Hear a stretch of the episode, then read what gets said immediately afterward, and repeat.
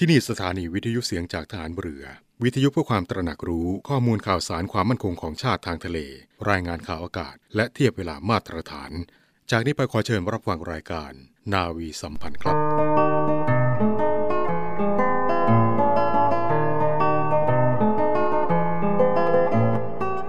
ชาติบ้านเมืองประกอบด้วยนานาสถาบัน อันเปรียบได้กับอวัยวะทั้งปวงที่ประกอบกันขึ้นเป็นชีวิตร่างกาย ชีวิตร่างกายดำรงอยู่ได้ เพราะอวัยวะใหญ่น้อยทำงานเป็นปกติพร้อมกันอย่างไร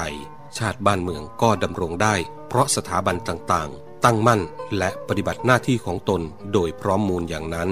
พระบรมราโชวาท พระบาทสมเด็จพระบรมชนากาธิเบศรมหาภูมิพลอดุลยเดชมหาราช บรมนาถบพิตรพระราชทานแก่ทหารบก ทหารเรือ ทหารอากาศ ตำรวจ และอาสาสมัครพลเรือน ในพิธีตรวจพลสวนสนาม ในงานพระราชพิธี รัชดาพิเศษ 8 มิถุนายน 2514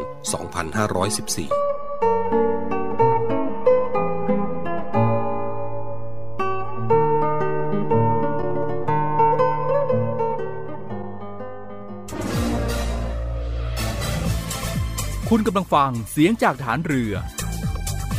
ความเคลื่อนไหวในทะเลฟ้าฝั่งรับฟังได้ที่นี่เสียงจากทหารเรือ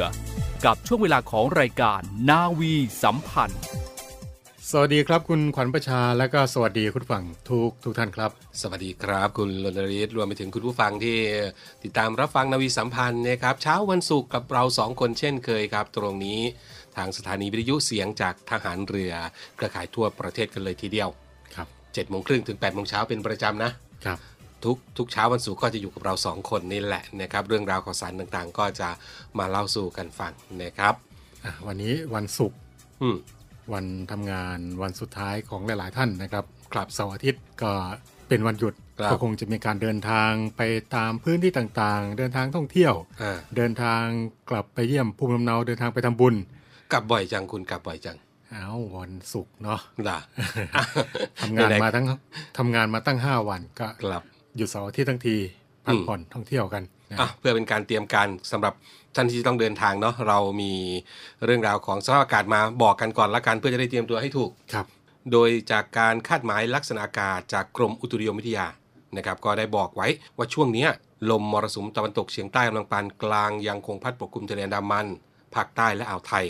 ในขณะที่ลมใต้และลมตะวันออกเฉียงใต้พัดปกคลุมภาคตะวันออกเฉียงเหนือตอนล่างภาคกลาง กรุงเทพมหานครและปริมณฑล ภาคตะวันออกและภาคใต้เรียกได้ว่าทั่วทุกภาคของประเทศเลยแหละครอบคลุมทุกภาคเลยที่ไล่มาครับนะครับก็ทำให้ประเทศไทยของเราเนี่ยในส่วนของตอนบนของประเทศนะครับ ยังคงมีฝนตกหนักบางแห่ง ส่วนภาคใต้ นั้นมีฝนเพิ่มขึ้นสำหรับทะเลอันดามันมีคลื่นสูง 1-2 เมตรนะคุณอนุนิตนะ1ถึง2เมตรกลับอืมบริเวณที่มีฝนฟ้าขนองก็คลื่นจะสูงมากกว่า 2 เมตรครับก็ขอให้พี่น้องประชาชนบริเวณประเทศไทยตอนบน ระวังอันตรายจากฝนตกหนักและฝนที่ตกสะสมนะครับ ซึ่งอาจจะทำให้เกิดน้ำท่วมฉับพลันน้ำป่าไหลหลาก โดยเฉพาะพื้นที่อ่าลาดเชิงเขาใกล้ทางน้ำไหลผ่าน แล้วก็พื้นที่ลุ่มนะครับ ส่วนพี่น้องชาวเรืออืมดูจากการพยากรณ์อากาศแล้ว มีคลื่น 1-2 เมตรครับก็ขอให้เดินเรือด้วยความระมัดระวังกันไว้ด้วยนะครับ แล้วก็ควรที่จะติดตามข่าวสารพยากรณ์อากาศครับจากกรมอุตุนิยมวิทยาอย่างใกล้ชิดด้วยนะครับ ก่อนที่จะออกอืมเดินเรือ ก็ควรที่จะ ติดตามกันสักนิดนึง แล้วก็เดินเรือด้วยความระมัดระวัง หลีกเลี่ยงการเดินเรือในบริเวณที่มีฝนฟ้าขนองไปด้วยนะครับกลับอะพูดถึงเรื่องของคลื่นลมแล้วอืมใกล้ๆตัวเข้ามาหน่อย แถวแถวๆอ่าป้อมพระจุลจอมเกล้ากันหน่อยครับ เกี่ยวกับอ่าระดับสภาวะน้ำในแม่น้ำเจ้าพระยาครับบริเวณป้อมพระจุลจอมเกล้าแล้วก็พื้นที่ใกล้เคียงเนี่ยในระหว่างนี้ไปจนถึงวันที่ 9 กรกฎาคมนี้นะครับช่วงเวลาประมาณทุ่มหนึ่งถึง5ทุ่มเนี่ยจะเป็นช่วงที่ น้ำทะเลหนุนสูงนะครับบริเวณอ่าป้อมพระจุลจอมเกล้าแล้วก็พื้นที่ใกล้เคียง โดยคาดหมายว่าระดับน้ำเนี่ยจะมีความสูงประมาณ 1.7 เมตร ถึง 2 เมตรเลยทีเดียวครับจากระดับน้ำทะเลปานกลางนะครับก็ขอให้พี่น้องประชาชนในพื้นที่เนี่ยระวังผลกระทบที่จะเกิดขึ้นด้วยนะครับโดยเฉพาะพื้นที่ที่อยู่ใกล้ๆก็เตรียมเก็บของเก็บอะไรไว้เลยครับนะครับในช่วงนี้ถึงวันที่ 9 กรกฎาคม นะครับก็ติดตามได้ที่เว็บไซต์ของกรมอุทกศาสตร์กองทัพเรือครับนะครับพิมพ์ภาษาไทยไปเลยก็ได้ครับกรมอุทกศาสตร์กองทัพเรือ ก็เชื่อว่าพี่น้องที่อยู่ในพื้นที่ก็คงจะเตรียมรับมือไว้แล้วแหละ ครับ เพราะน่าจะโดนประจำครับ เป็นห่วงก็ท่านที่คนนอกพื้นที่อ่าที่จะไปธุระปะปังไป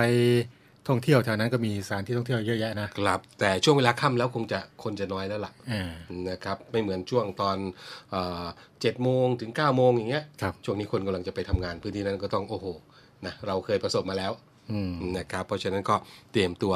เอาไว้ด้วยแล้วกันครับนะครับเน้นย้ำกันอีกครั้งหนึ่งสำหรับท่านที่มีธุระปะปังที่จะไปในพื้นที่ป้อมพระจุลจอมเกล้าหรือว่าพื้นที่ใกล้เคียงเริ่มตั้งแต่พระประแดงไปเลยแหละครับไล่ไล่ไปจนถึงนนแหละ ป้อมพระจุลจอมเกล้านะครับในช่วงครับระหว่างนี้ไปจนถึง 9 กรกฎาคม ทุ่มหนึ่งถึง5ทุ่มครับ เป็นช่วงที่น้ำทะเลหนุนสูง ก็ขอให้ใช้รถใช้ถนนด้วยความระมัดระวังนะครับครับพูดถึงป้อมพระจุลจอมเกล้าครับ คุณรณฤทธิ์ในวันพฤหัสบดีที่ 13 กรกฎาคมที่ถึงนี้นะอืมกองทัพเรือก็จะมีการจัดงานรำลึกวิกิตการรศ112 ขึ้นนะ เพื่อเทิดพระเกียรติและสำนึกในพระมหากรุณาธิคุณของพระบาทสมเด็จพระจุลจอมเกล้าเจ้าอยู่หัว และในวาระครบรอบ 130 ปี แห่งการรำลึกถึงวีรกรรมของวีรชนในวิกิตการรศ112ครับที่ได้เกิดยุทธนาวีระหว่างราชอาณาจักรสยามกับฝรั่งเศสณปากแม่น้ำเจ้าพระยาและป้อมพระจุลจอมเกล้าก็นับว่าเป็นการสู้รบที่ทหารเรือไทยของเราเนี่ย ได้ทำการป้องกันและตอบโต้อย่างเต็มกำลังความสามารถ แต่มิอาจยับยั้งฝ่ายตรงข้ามไว้ได้ทำให้เราต้องสูญเสียทหารเรือผู้กล้าหาญซึ่งวีรกรรมความกล้าหาญในเหตุการณ์ครั้งนั้นนะครับ ยังคงเป็นที่กล่าวขานและได้รับการยกย่อง เป็นที่ประจักษ์ถึงความรักชาติของบรรพชนในอดีต ที่ยอมสละชีวิตและเลือดเนื้อ เพื่อทำรงรักษาไว้ซึ่งเอกราชและอธิปไตยของชาติไทย ครับป้อมพระจุลจอมเกล้า หลายคนหลายท่านอืมก็คงจะได้ยินแต่ชื่อนะครับ กับเพลงที่มีการร้องกันอืมป้อมพระจุลไกลบ้านห่างน้องอืมเนี่ยเพลงดังครับอ่าก็ต้องขอเรียนนะครับว่าป้อมพระจุลจอมเกล้านี้ครับเป็นป้อมปราการเก่าแก่ที่สร้างขึ้น ในรัชสมัยพระบาทสมเด็จพระจุลจอมเกล้าเจ้าอยู่หัว ซึ่งในสมัยนั้นก็ถือว่าเป็นป้อมปราการที่มีความทันสมัยที่สุดในสยามครับ แล้วก็ยังเป็นป้อมที่มีการใช้งานจริง ในช่วงที่เกิดวิกฤตการณ์รอส112 นะครับครับซึ่งเหตุการณ์รอสอ112 นั้นก็ตรงกับปีพุทธศักราช 2436 โดยในช่วงนั้นครับชาติตะวันตกได้เข้ามามีอิทธิพลสำคัญทางแถบเอเชีย โดยมีจุดประสงค์ที่สำคัญก็คือการแสวงหาอาณานิคมประเทศต่างๆ ไม่ว่าจะเป็นยวนเขมรลาว ต่างก็ตกเป็นอาณานิคมของฝรั่งเศสครับส่วนพม่าและมาลายู ตกเป็นอาณานิคมของอังกฤษ และสำหรับประเทศไทยของเราครับ ได้ถูกชาติมหาอำนาจ อย่างฝรั่งเศสเนี่ยครับเข้ามารุกราน โดยในวันที่ 13 กรกฎาคม ปีพุทธศักราช 2436 นะครับ เรือรบของฝรั่งเศสสองลำก็คือ เรือสรุปองแคงสตังและเรือโคแมตก็ได้รุกล้ำ สันดอนปากแม่น้ำเจ้าพระยาเข้ามาอย่างกรุงเทพมหานคร และก็ได้เกิดการประทะกันกับฝ่ายไทย ทั้งหมู่ปืน ที่ป้อมพระจุลจอมเกล้าและเรือรบของไทยที่จอดอยู่บริเวณเหนือป้อมพระจุลจอมเกล้าจำนวน 9 ลำด้วยกันนะครับ ซึ่งผลปรากฏว่า เรือแองคองสตังและเรือโคแมตของฝรั่งเศสนั้นได้รับความเสียหายบางส่วน และก็สามารถตีฝ่าแนวป้องกันที่ปากแม่น้ำเจ้าพระยาเข้ามาถึงกรุงเทพมหานคร แล้วก็ไปจอดเทียบท่าอยู่ที่หน้าสถานทูตฝรั่งเศส โดยมีทหารประจำเรือเสียชีวิต 3 นาย และเรือนำร่อง ถูกยิงเกยตื้นอยู่ริมฝั่ง ส่วนกำลังฝ่ายไทยของเราครับ ก็ได้รับความเสียหายจากกระสุนปืนใหญ่จากฝ่ายตรงข้ามจำนวน4ลำด้วยกันนะครับครับก็เป็นเหตุการณ์วิกฤตการณ์รศ112 นะครับ ซึ่งภายหลังเหตุการณ์ดังกล่าวเนี่ยนะครับ ไทยกับฝรั่งเศสก็ได้ยุติการสู้รบกัน เกี่ยวกับกรณีพิพาทเขตแดนทางฝั่งซ้ายของแม่น้ำโขงครับและเป็นเหตุให้ไทยเราเนี่ย ต้องเสียดินแดนแก่ฝรั่งเศสเป็นจำนวนมาก โดยที่ไม่มีทางหลีกเลี่ยงได้ เพื่อแลกเปลี่ยนกับการดำรงไว้ซึ่งเอกราช ซึ่งก็ประกอบไปด้วยดินแดนฝั่งซ้ายแม่น้ำโขง อันได้แก่ประเทศลาว ซึ่งในปัจจุบันก็คือพื้นที่เมืองหลวงพระบาง เมืองเวียงจันทร์และอาณาเขตนครจำปาสักตะวันออก ตลอดจนบรรดาเกาะแก่งต่างๆ ในแม่น้ำโขง ซึ่งคิดเป็นพื้นที่ก็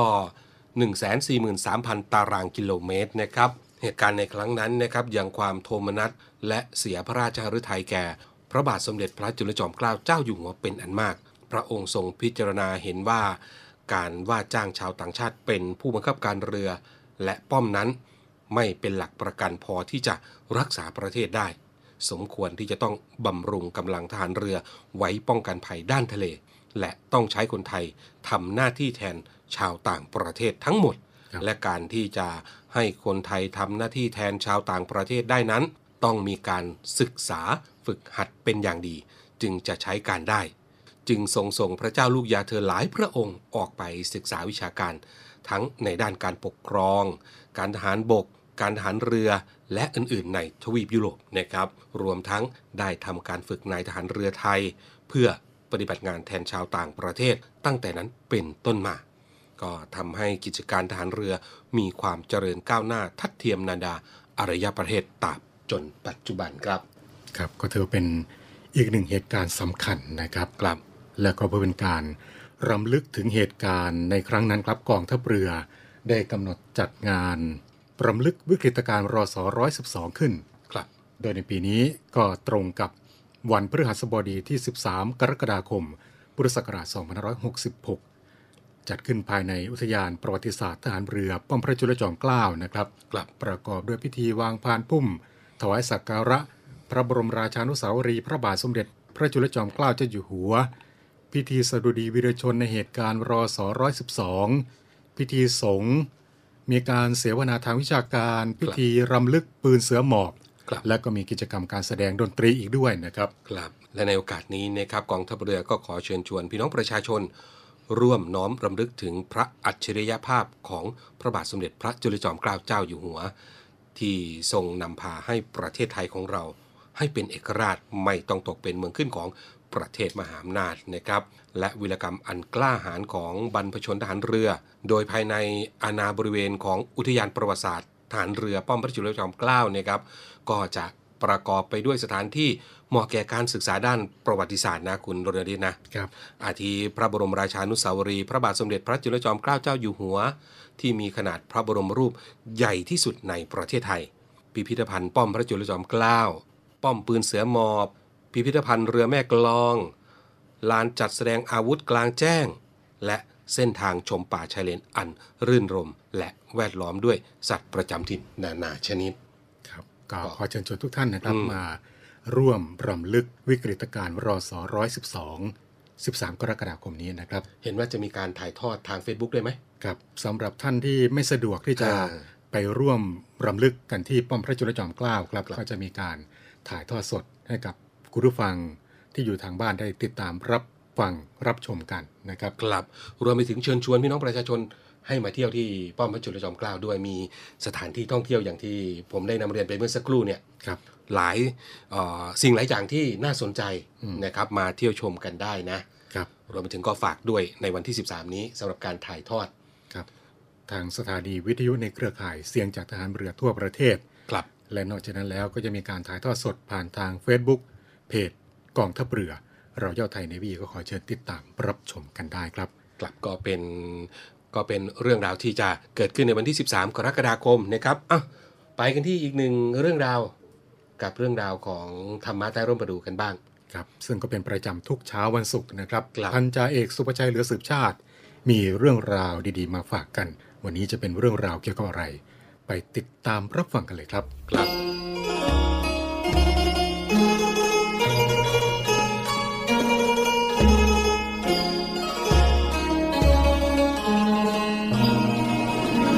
ครับทุกฟังครับ การพูดในสังคมนั้นครับจึงนับว่าเป็นสิ่งที่มีความสำคัญมาก โดยเฉพาะผู้ที่เป็นต้นแบบเช่น พ่อแม่ ครูอาจารย์ ผู้บริหาร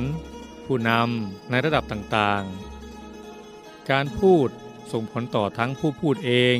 และผู้ฟังที่เชื่อถือนำไปปฏิบัติอีกด้วย การพูดที่ดี จึงต้องมีสติระมัดระวังก่อนจะเปล่งคำพูดออกไปเสมอ ในทางศาสนาเรียกการพูดดีว่า วาจาสุภาษิต เพราะเป็นวาจาไม่มีโทษ และเป็นวาจาอันวินยูชนทั้งหลายไม่ติเตียน ดังคำกลอนที่สุนทรภู่ได้ประพันธ์ไว้ว่า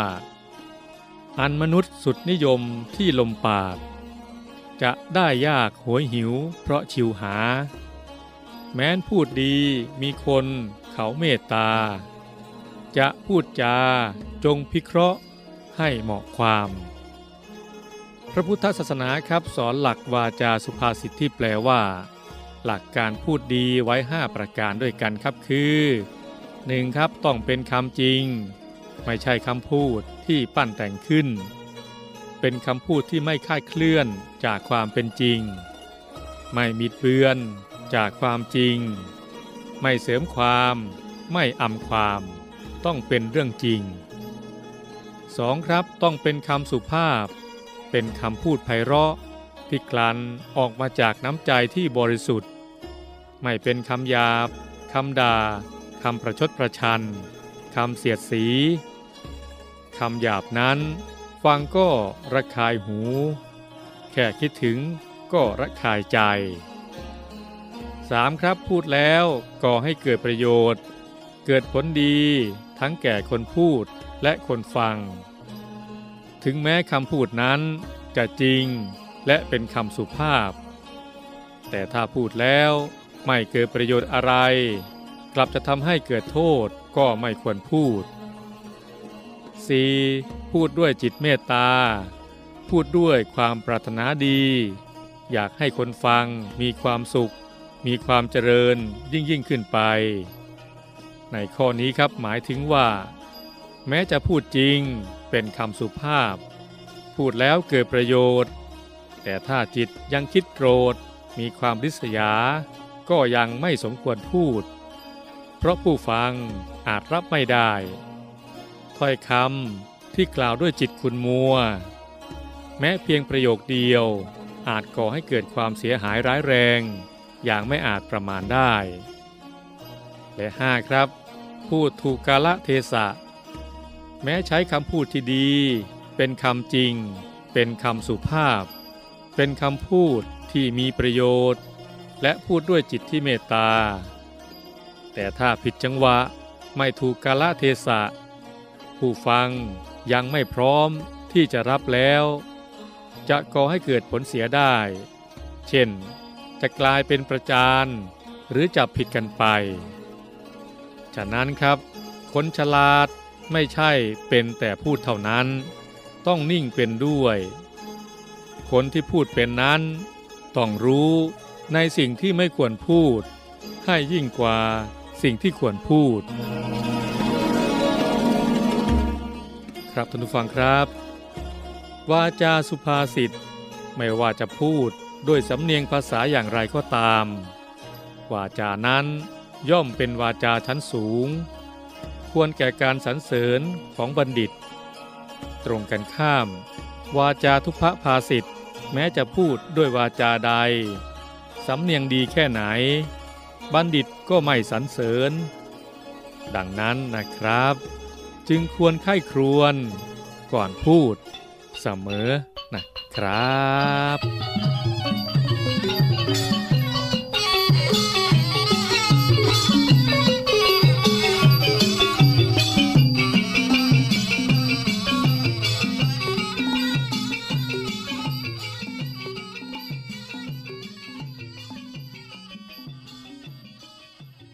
จากอาการที่คุณเล่ามาเนี่ยนะ ตาฝาดเหมือนเห็นหมอก หูแว่วได้ยินเสียงคลื่น จมูกฟุดฟิตได้กลิ่นสตรีทฟู้ดจนน้ำลายไหล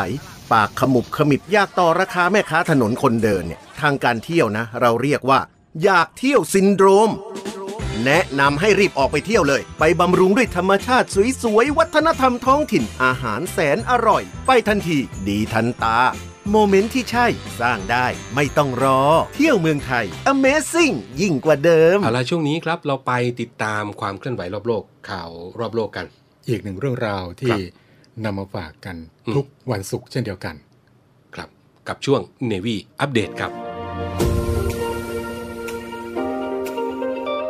เนวี่อัปเดตกับพีรวัตรสุทธิบุญ สวัสดีครับ คุณผู้ฟังครับ อยู่กับผมเพียรวัตรสุธิบุญครับ วันนี้ยังคงมีเรื่องราวสถานการณ์ต่างๆ ที่เกิดขึ้นในรอบโลกของเรา เหตุการณ์ต่างๆ เกร็ดความรู้ที่น่าสนใจนำมาฝากคุณผู้ฟังให้ได้รับฟังกันอีกเช่นเคยครับข่าวแรกของวันนี้ครับติดตามเกี่ยวกับในเรื่องของอากาศร้อนครับ วันนี้พาคุณผู้ฟังไปกันที่ปักกิ่ง ที่ต้องบอกว่ามีอากาศที่ร้อนระอุ และอุณหภูมิพุ่งสูงถึง 41.1 องศา ซึ่งถือว่าเป็นการทุบสถิติเดือนเดือดมิถุนายนในรอบกว่า 62 ปี Straits Times ได้มีการรายงานว่ากรุงปักกิ่งเมืองหลวงของประเทศจีน ได้มีการเผชิญหน้ากับสภาพอากาศที่ร้อนจัด หลังจากสถานีอากาศทางตอนใต้ของกรุงปักกิ่ง ได้มีการวัดอุณหภูมิได้อยู่ที่ 41.1 องศาเซลเซียส เมื่อเวลา 15นาฬิกา19 นาทีของวันที่ 22 มิถุนายนที่ผ่านมา ซึ่งอากาศที่สูงเกิน 40 องศาเซลเซียส ถือว่าเป็นครั้งแรกในรอบ 9 ปี ตั้งแต่ปี 2557 ที่ถือว่ายังคงเป็นวันที่ร้อนที่สุดในเดือนมิถุนายนของกรุงปักกิ่ง นับตั้งแต่เริ่มมีการบันทึกข้อมูลอุตุนิยมวิทยาสมัยใหม่ โดยสถิติก่อนหน้านี้ก็อยู่ที่ 40.6 องศาเซลเซียส เมื่อวันที่ 10 มิถุนายน 2504 หรือว่าเมื่อราวๆกว่า 62 ปีก่อน ทั้งนี้ช่วงเช้าตรู่ของวันพฤหัสบดีที่ผ่านมาประชากรเกือบ 22 ล้านคนในกรุงปักกิ่งก็ได้มีการรับประกาศเตือนจากภัยสภาพอากาศระดับสีส้ม ที่ถือว่าสูงสุดเป็นระดับที่ 2 นอกจากนี้ระดับอุณหภูมิก็ยังมีการระบุไว้ว่าพื้นที่ส่วนใหญ่ในประเทศนั้นอาจสูงถึง 39 องศาเซลเซียส ส่วนสภาพอากาศร้อนนี้ครับคุณฟังต้องบอกว่าเป็นการครอบคลุม กรุงปักกิ่ง นครเทียนจินมณฑลเหอเป่ย และก็มณฑลชานตง ซึ่งก่อนหน้านี้ก็ได้มีการประสบกับคลื่นความร้อนซัดกระหน่ำเมื่อสัปดาห์ที่ผ่านมาทางการยังออกมาการให้แนะนำเกี่ยวกับในเรื่องของการพยายามในการปกป้องพืชผลที่อาจได้รับความเสียหายจากอากาศที่ร้อนจัด รวมไปถึงรับรองความปลอดภัยของนักท่องเที่ยว และก็ขอให้ประชาชนนั้น หลีกเลี่ยงการทำงานและกิจกรรมกลางแจ้งในช่วงกลางวัน อากาศร้อนอีกหนึ่งที่ครับ ไปกันที่อินเดียครับคุณผู้ฟังต้องบอกว่าอินเดียนั้นก็ได้มีการพบคลื่นความร้อน ซึ่ง BBC ก็ได้มีการรายงานว่าทางรัฐอุตตรประเทศทางตอนเหนือของประเทศอินเดีย ได้มีการเร่งการสอบสวนการเสียชีวิต ซึ่งคาดว่าอาจจะมีส่วนเชื่อมโยงกับวิกฤตคลื่นความร้อน ซึ่งกรณีดังกล่าวนี้ก็ต้องบอกว่ากลายเป็นกระแสวิพากษ์วิจารณ์ต่าง ๆ มากมายบนโลกออนไลน์ โดยนายแพทย์ที่ว่าคารซิงผู้อำนวยการโรงพยาบาลในเขตเบลเลีย ได้มีการออกมาเปิดเผยว่า ระหว่างวันที่ 15-17 มิถุนายนที่ผ่านมานั้น มีผู้เสียชีวิต 54 รายในเขตเบลเลีย และในจำนวนนี้มากถึง 25 รายอาจมีสาเหตุมาจากสภาพอากาศที่ร้อนจัด โดยในแพทย์ซิงก็ได้มีการกล่าวไว้ว่าผู้ป่วยส่วนใหญ่นั้นมีอายุมากกว่า 60 ปี และมีอาการป่วยหรือมีโรคประจำตัวมาก่อน โดยอาการเหล่านี้กำเริบขึ้นจากความร้อน และพวกเขาก็ถูกนำตัวส่งโรงพยาบาลด้วยอาการสาหัส พวกเขาเสียชีวิตแม้ว่าจะได้รับการรักษารวมไปถึงยาที่เพียงพอ ส่วนในฝั่งของนายประเชษฐ์ปาถักรองมุขมนตรีรัฐอุตตรประเทศ ก็ได้มีการชี้แจงว่าถ้อยแถลงของนายแพทย์สิงห์นั้น เป็นการกระทำที่ประมาท พร้อมกับออกมาเสริมว่าทางการนั้นกำลังดำเนินการเกี่ยวกับสถานการณ์นี้อย่างจริงจัง และว่าเจ้าหน้าที่อาวุโสสองคนก็ถูกไปส่ง สอบสวนเกี่ยวกับเรื่องนี้แล้ว รายงานยังออกมาระบุอีกว่าพื้นที่ในรัฐอุตตรประเทศนั้นมีอุณหภูมิสูงอยู่ที่ 42-47 องศาเซลเซียส ในช่วงสัปดาห์ที่ผ่านมา ซึ่งในก่อนหน้านี้เองทางการก็ได้มีการออกมาประกาศเตือนให้ผู้สูงวัย และผู้ที่มีสุขภาพไม่สมบูรณ์นั้น หลีกเลี่ยงการออกจากเคหสถาน อีกหนึ่งข่าวครับ เป็นในเรื่องของอุบัติเหตุกันบ้างครับผู้ฟัง BBC ก็ได้มีการรายงานว่าเรือโดยสารผู้อพยพ ได้มีการอับปางในมหาสมุทรแอตแลนติก นอกชายฝั่งหมู่เกาะการาเนียส หรือว่าแคนารีซึ่งถือว่าเป็นแคว้นปกครองตนเองบนหมู่เกาะสเปน ห่างจากเกาะกรันกาเนียราวกว่า 160 กิโลเมตรซึ่งเจ้าที่กู้ภัยก็สามารถช่วยเหลือผู้รอดชีวิตกว่า 24 คน แล้วก็คาดว่ามีผู้อพยพมากกว่า 30 รายที่จมน้ำเสียชีวิต นางสาวเฮเลนากาซอนจากองค์การกุศล Walking b o r d e s ของสเปน ก็ได้มีการออกมาเปิดเผยว่า มีผู้เสียชีวิตอย่างน้อย 39 ราย รวมถึงเด็กทารก 1 ราย ซึ่งเหตุการณ์ดังกล่าวนี้เกิดขึ้นกว่า 1 สัปดาห์หลังจากที่เรือโดยสารผู้อพยพ ล่มนอกชายฝั่งของประเทศกรีซส่งผลให้มีผู้เสียชีวิต 79 ราย แล้วก็คาดว่าอาจจะสูงถึง 600 ราย เนื่องจากเรือบรรทุกผู้โดยสารบรรทุกผู้โดยสารเกินพิกัดถึง 750 คน โดยมีรายงานระบุไว้ว่าเรือกัวดามาแคนทริโอพีหรือว่าเรือกู้ภัยของสเปน ที่อยู่ห่างจากเรือผู้โดยสารอพยพประมาณ 1 ชั่วโมง แต่ไม่ได้เข้าช่วยเหลือเพราะว่าเจ้าที่หน่วยงานยามชายฝั่งของโมร็อกโกนั้น ได้มีการส่งเรือลาดตระเวนมาตรวจตราสถานการณ์ในช่วงเช้าวันพุธ และ 10 ชั่วโมงต่อมาเครื่องบินกู้ภัยของสเปน ก็พบว่าเรือลำดังกล่าวนี้อับปางลงแล้วเนวี่อัปเดตกับพีรวัตรสุทธิบุญ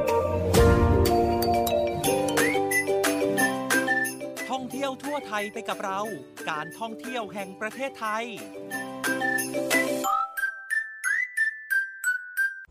ท่านผู้ฟังคะการท่องเที่ยวแห่งประเทศไทย ขอเชิญชวนท่องเที่ยวแนวศรัทธา ด้วยการร่วมงานบวงสรวงพญาศรีตนคราชประจำปี 2566 ค่ะ7-13 กรกฎาคม 2566 นี้ ณ บริเวณแลนด์มาร์คพญาศรีสัตนคราช จังหวัดนครพนม ภายในงานมีสิ่งที่น่าสนใจมากมายเลยค่ะ เช่น ขบวนรำและขบวนแห่ พร้อมเครื่องบวงสรวงพญาศรีตนคราช การแสดงโขนในพิธีเปิด และการแสดงศิลปะวัฒนธรรม การแสดงบินโดรนแปลอักษร ซึ่งจัดให้มีขึ้นในวันที่ 7-8 กรกฎาคม 2566 นี้ มีการออกร้านผลิตภัณฑ์ชุมชนสินค้าโอท็อปไปเดินเล่นกันที่ถนนคนเดิน หน้าหอนาฬิกา ซึ่งเปิดทุกเย็นตลอดช่วงของการจัดงานเลยค่ะ และพบกับคาราวานสินค้าของดีสีผ้า นักท่องเที่ยวสามารถดูรายละเอียดเพิ่มเติมได้ที่ Facebook Fanpage ข่าวสารท่องเที่ยวของการท่องเที่ยวแห่งประเทศไทยนะคะ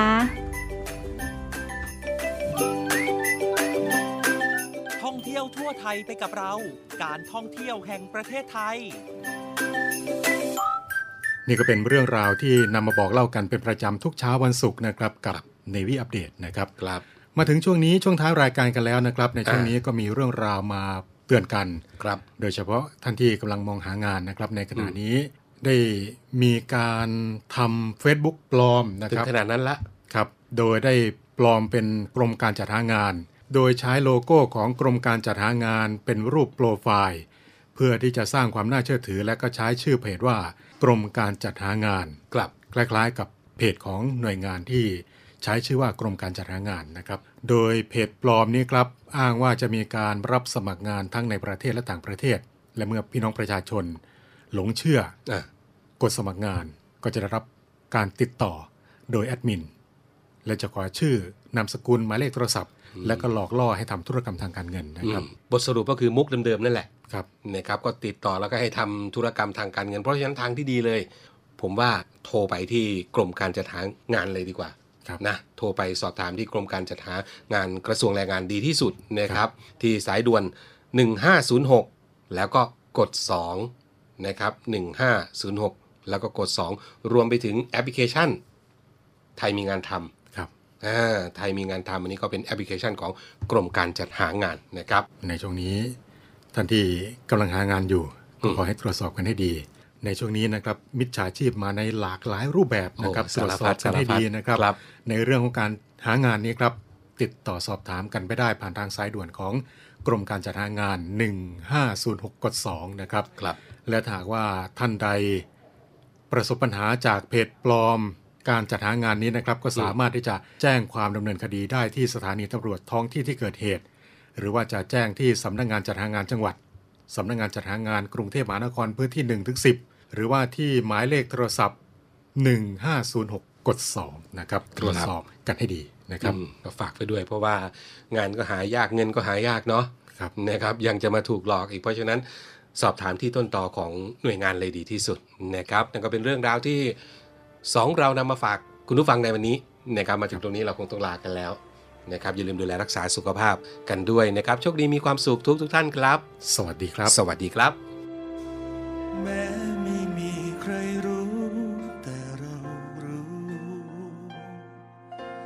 รู้ว่าเรานั้นทำเพื่อใคร ไม่ว่าวันพรุ่งนี้ มันจะเป็นเช่นไร ก็จะไม่เสียใจ กับสิ่งที่เราได้ทำฟ้าและดินไม่เห็นไม่เป็นไร ไม่ได้หวังให้ใคร จดจำ แม้ยากเย็นแค่ไหน ไม่เคยบ่นสักคำ ไม่มีใครจดจำ แต่เราก็ยังภูมิใจจะปิดทองหลังองค์พระปฏิมาจะยอมรับโชคชะตา ไม่ว่าดีร้ายไม่มีใครอยู่คำฟ้า ถึงเวลาก็ต้องไปเหลือไว้แต่คุณงามความดี ขอเธอทูลศักดิ์ศรียิ่งสิ่งใด แม้แต่ลมหายใจก็ยอมพลี โลกยังไม่สิ้นหวังเธอยังมั่นในความดีศรัทธาไม่เคยไหน